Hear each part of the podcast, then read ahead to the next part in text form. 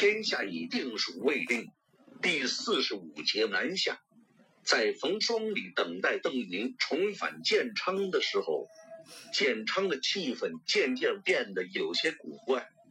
前些日子得知邓明乔装打扮进城闹事，大部分人都表达了愤慨之情。毕竟狄三喜是多年认识的老同僚，被打掉好几颗牙，凄惨样子很令人同情。至于邓明孤身入城的胆色，虽然这些人心里也有点钦佩，不过既然这份勇气是针对自己，那钦佩程度就要大打折扣，更多的是引起敌意。不少人的论调就是。你和我们过不去，算什么本事？有本事去和达子打吧！大明的宗室都是一个德清，对外寇懦弱无能，但是，一旦自己人本事全来了，大家心里也明白这种类比有些牵强。不过，看到第三起说话漏风，引发了同仇敌忾心理，这种说法得到广泛认同。当时他们并没有想到，仅仅一天以后，邓明就真的去与清兵交战了。当八百多清军覆灭的消息传来后，建昌的官兵震惊之余，就开始议论纷纷，并把两件连续发生的以弱敌强事件联系起来。对于冯双礼的士兵来说，多年征战下来，清廷一直是他们心目中的大敌。尤其是那些二十岁上下的士兵，从他们懂事起就一直听别人讲达子是不共戴天的仇敌，那些为达子打头阵的绿营也是仇恨的目标。这些人忘记父母祖先，为虎作伥，丧尽天良。可突然间，大家就要向不共戴天的仇敌投降，把性命交在他们手中。也要去学那些数典忘祖的绿营了，这当然会引起军心动摇。幸好士兵们也都明白，敌人实在是太强大了，强大到连天子都弃国潜逃了。他们这些小兵投降也是不得已的事情，即便是有了投降的念头，而且也没有人会站出来反对军官的命令。但士兵们心中视清军为大敌的观念一时还不会完全扭转。对他们而言，得知一支骄傲的清军前来接受投降的敌人遭到覆灭，是一件很令人兴奋的事情。不仅仅是士兵，军官们彼此间议论此事时，也明显的对邓明有了几分尊敬。至于建昌附近的屯兵，他们对风霜礼或狄三起可没有什么忠诚可言。当初狄三起吹风要投降满清时，这些名为士兵实为农兵的人中的主流想法就是随波逐流。他们没有组织，没有武装，没有将领统帅，不可能也没有胆量去和狄三喜手下的军队交战。其次，这些人的想法也和狄三起差不多，天子都跑了，难道要我一个种地的去为大明社稷而死？虽然这些人绝不会效法文天祥，为皇上的社稷流尽最后一滴血，但目前他们心里还是把清廷视为敌人，把自己看成大明人。邓明的胜利当然是大明的胜利。给建昌这里原本十分枯燥沉闷的生活带来了新鲜的谈资。兴奋的屯军们现在每天闲暇时就讨论这场发生在身边的战斗。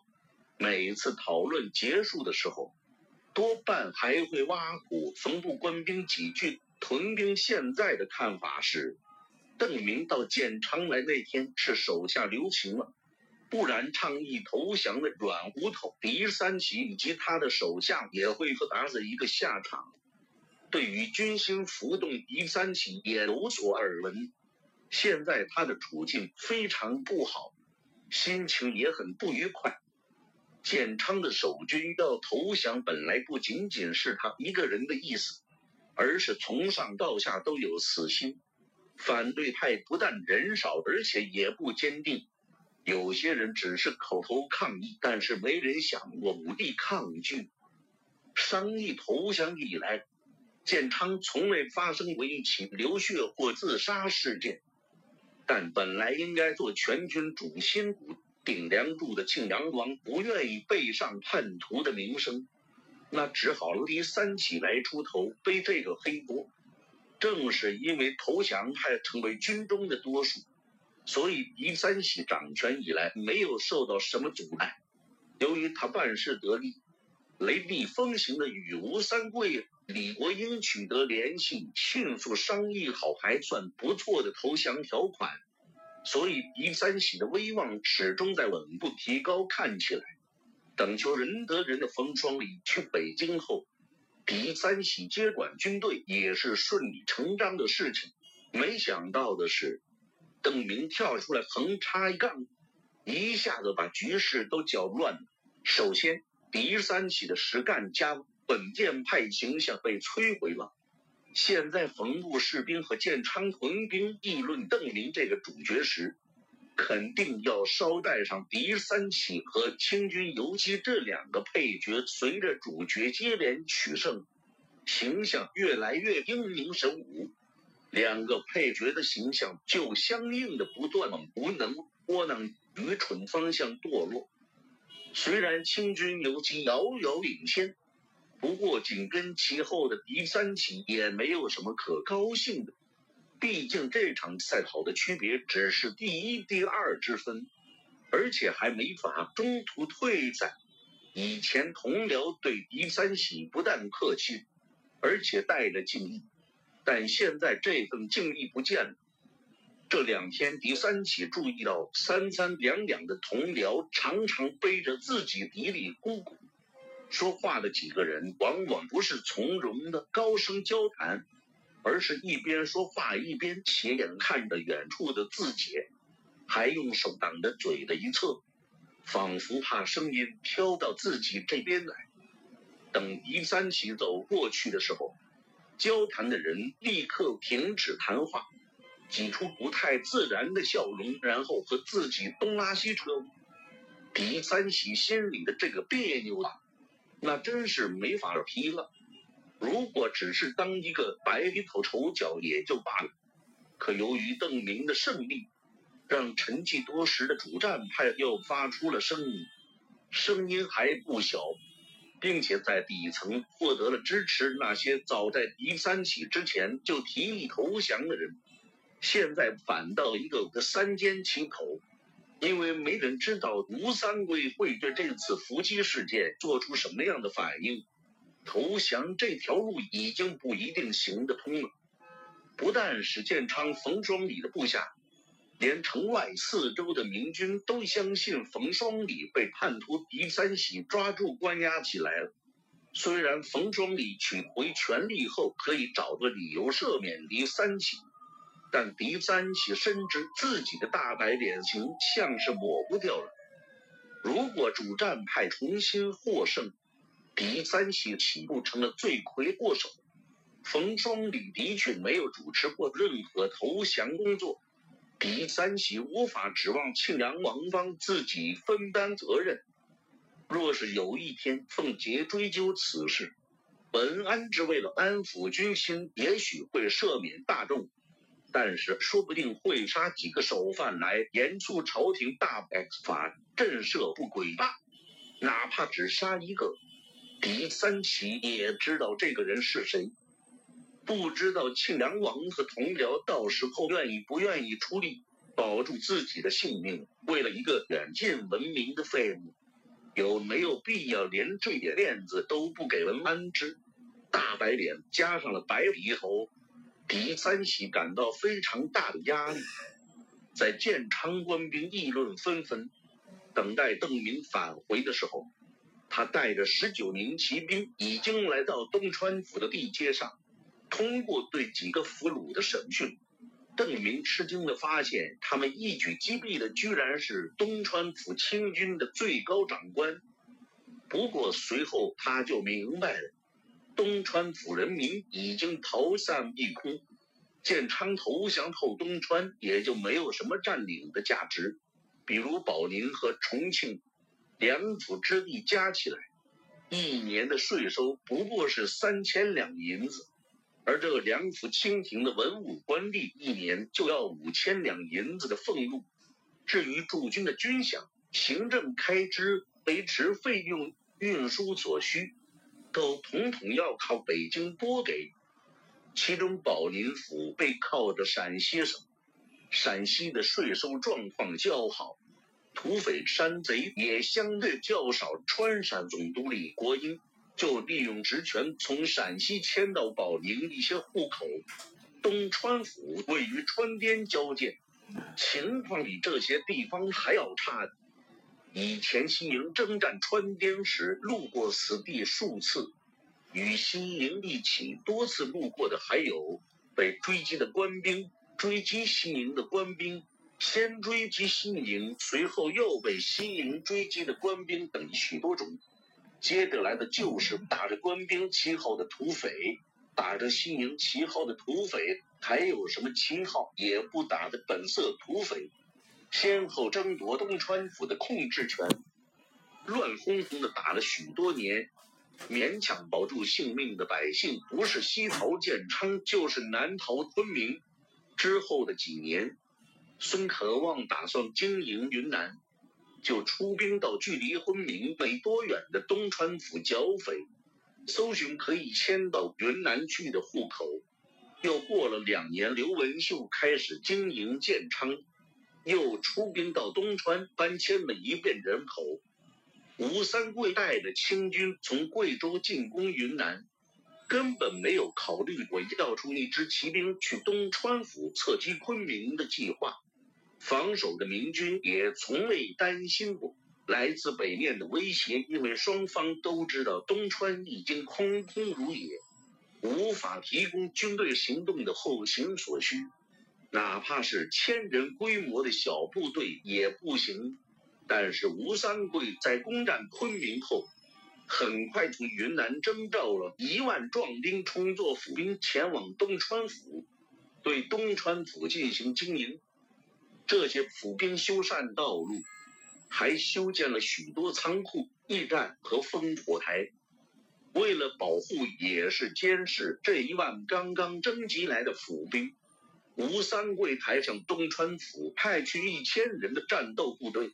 由刚刚被击毙的这个游击统领，根据俘虏工程，这三个月来，他们一直在东川府监督府兵修建仓库。据带军的游击说，目前还无法向东川府派驻地方官，等大量的仓库修筑完成，再运来更多的物资，就可以考虑让地方官上任。从这些俘虏的话中。邓明了解到云南的清军现在物资相当匮乏，按理说东川府的建设应该不会有很高的优先级。毕竟吴三桂当前的首要任务是继续追击李定国，同时稳定在云贵的统治，设法恢复两省的生产，保证手下和向他投降的明军能够吃饱饭。而且吴三桂给建昌的命令也证明了这一点。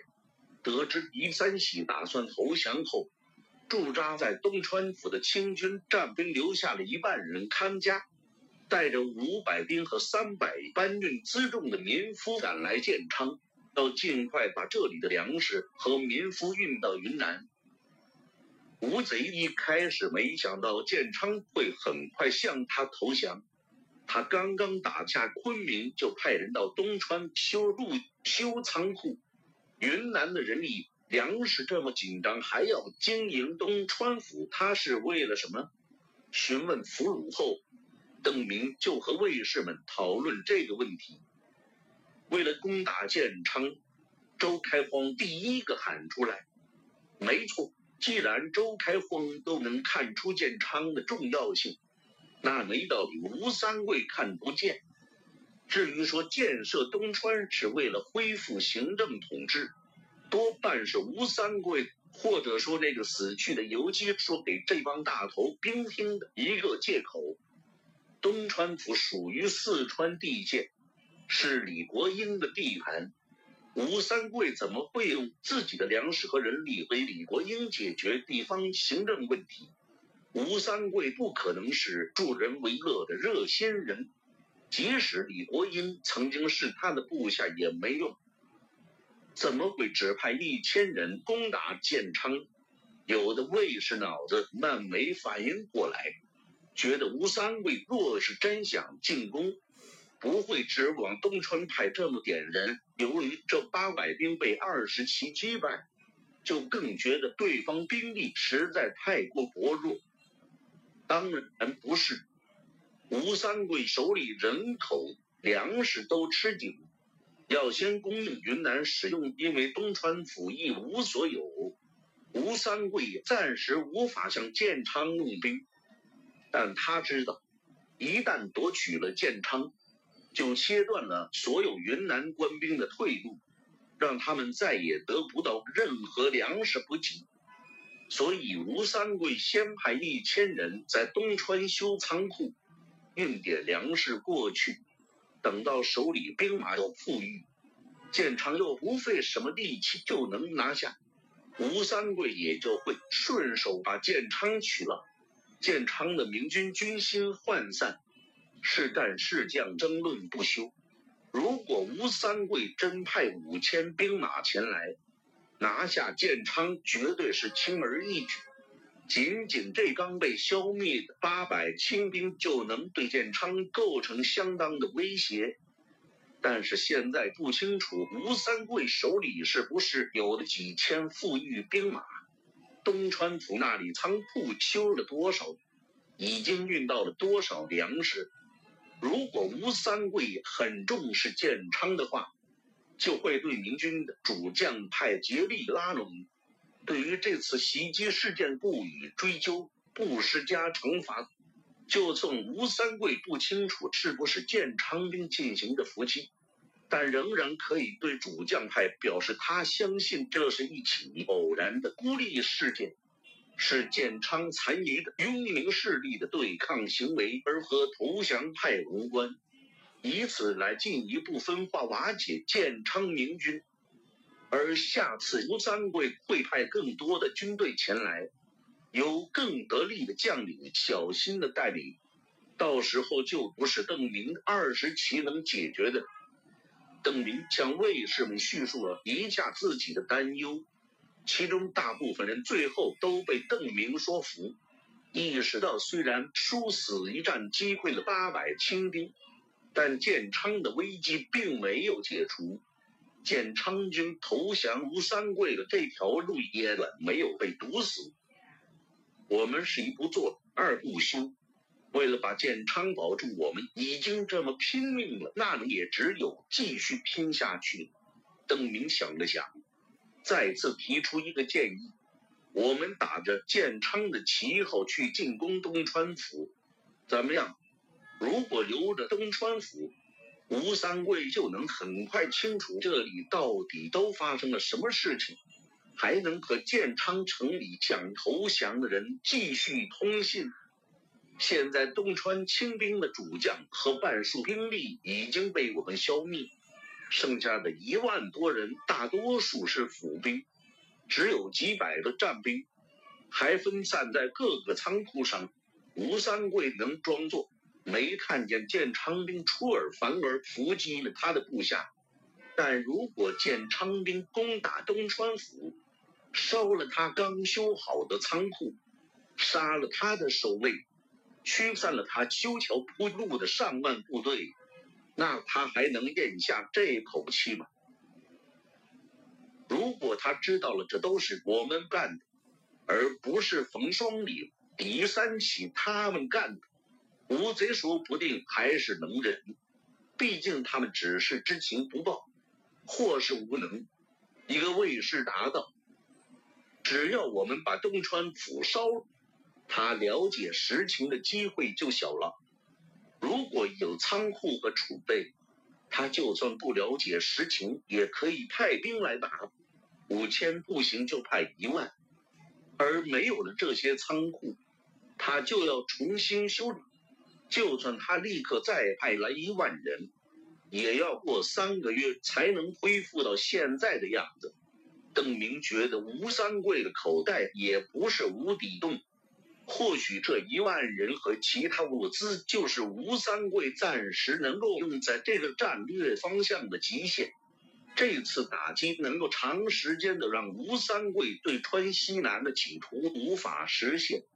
你们怎么看？大不了就是挽回凤节几天。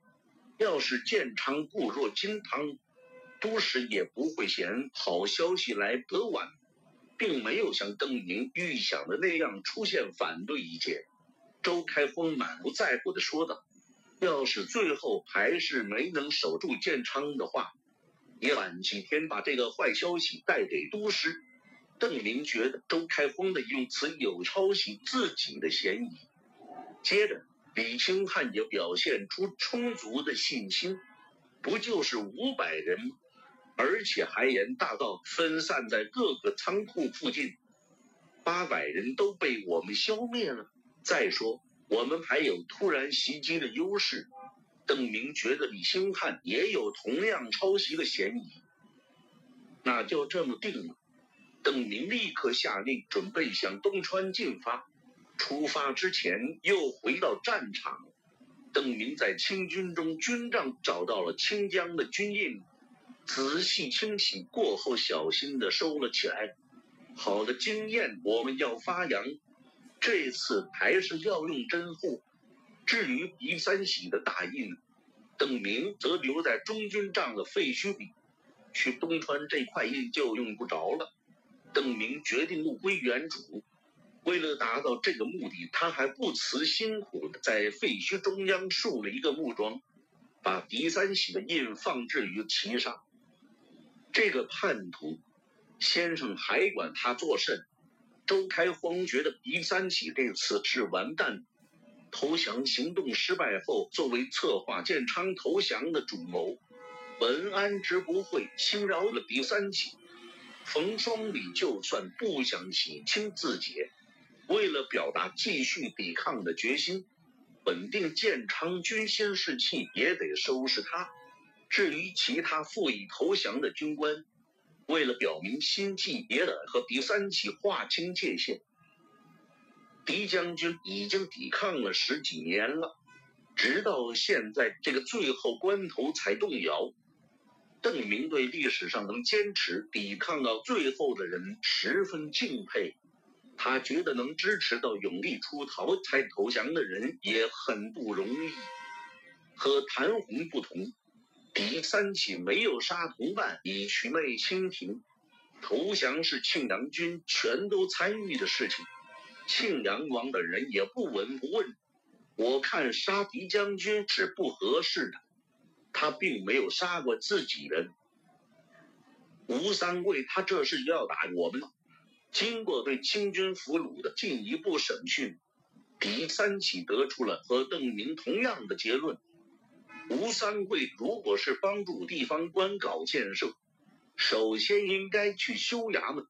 可是清军这三个月不好好修衙门，却沿着大道修了一溜烽火台和仓库，是打算干什么？好几天过去，还是没有邓明一行的踪迹。狄三喜突然冒出一个念头：他们会不会去打东川府了？若是吴三桂辛辛苦苦修起来的仓库被东昌来的人一把火都点燃了，那么无疑会暴跳如雷。就是还有人想投降，也得盘算盘算吴三桂会不会杀人泄愤。狄三喜回忆着从邓明眼中看到的坚定之色。这个胆大包天的家伙，无疑会尽力阻止清兵攻打建昌，内去东川搞破坏，显然是釜底抽薪的一招。日子一天比一天难熬，狄三喜眼睁睁地看着自己变成众人口中愚蠢的典型。一方面，狄三喜希望邓明收拾更多的清江，越多越好。在这场排名大小蠢货的竞赛中，运动员越多，那第三起就越不起眼。但矛盾的是，第三起的名字总是会和邓明的一起被提起。若是后者屡屡得手，就会引发更多的议论。狄三起这个配角也就得一次次跟着出场。从这方面讲，狄三起又希望邓明立刻被大家忘掉，成了叛徒、笨蛋，做了所有的事，背了所有的黑锅，最后被所有的人讥笑。狄三起坐在椅子上想着心事，越想越是伤心，眼泪都差点掉出来两颗。男儿有泪不轻弹，只缘未到伤心处。狄三奇忧伤的摸着自己的腮帮子，还掉了四颗牙。东川再下去一点就是昆明，要是那位殿下顺便再去一趟昆明，让洪承畴、吴三桂、赵良栋他们吃个瘪，哪怕只让其中的一个家伙吃了大亏就好了。无论邓明在东川打得怎么漂亮，自己还是要被指指点点。第三起幻想的，最好洪承畴、吴三桂和赵良栋也能参与到这场竞赛中。有了这种明星级的运动员，那观众的目光就再也不会集中在他狄三起的身上。最好比我吃的亏还大才好。不过狄三起也清楚自己是在做白日梦。别说只有二十人。就是两万人都很难让这三个老龙头吃亏，让他们灰头土脸，那是靖王带着十万大军都没能做到的事情。难道还能指望只有十九个手下的邓明？狄三起知道自己的梦不会成为现实。如果他真的去了东川，想着想着。狄三起感到自己的心脏跳动的快了起来，他还没有和其他同僚甚至老长官冯双礼分享自己的猜测，而是独自琢磨是不是能做点什么，一举改善目前糟糕的形象。如果东川被邓明成功袭击，估计投降派就彻底瓦解了，短时期内清军也无力北部。狄三喜不想被当作替罪羊，他苦思着对策。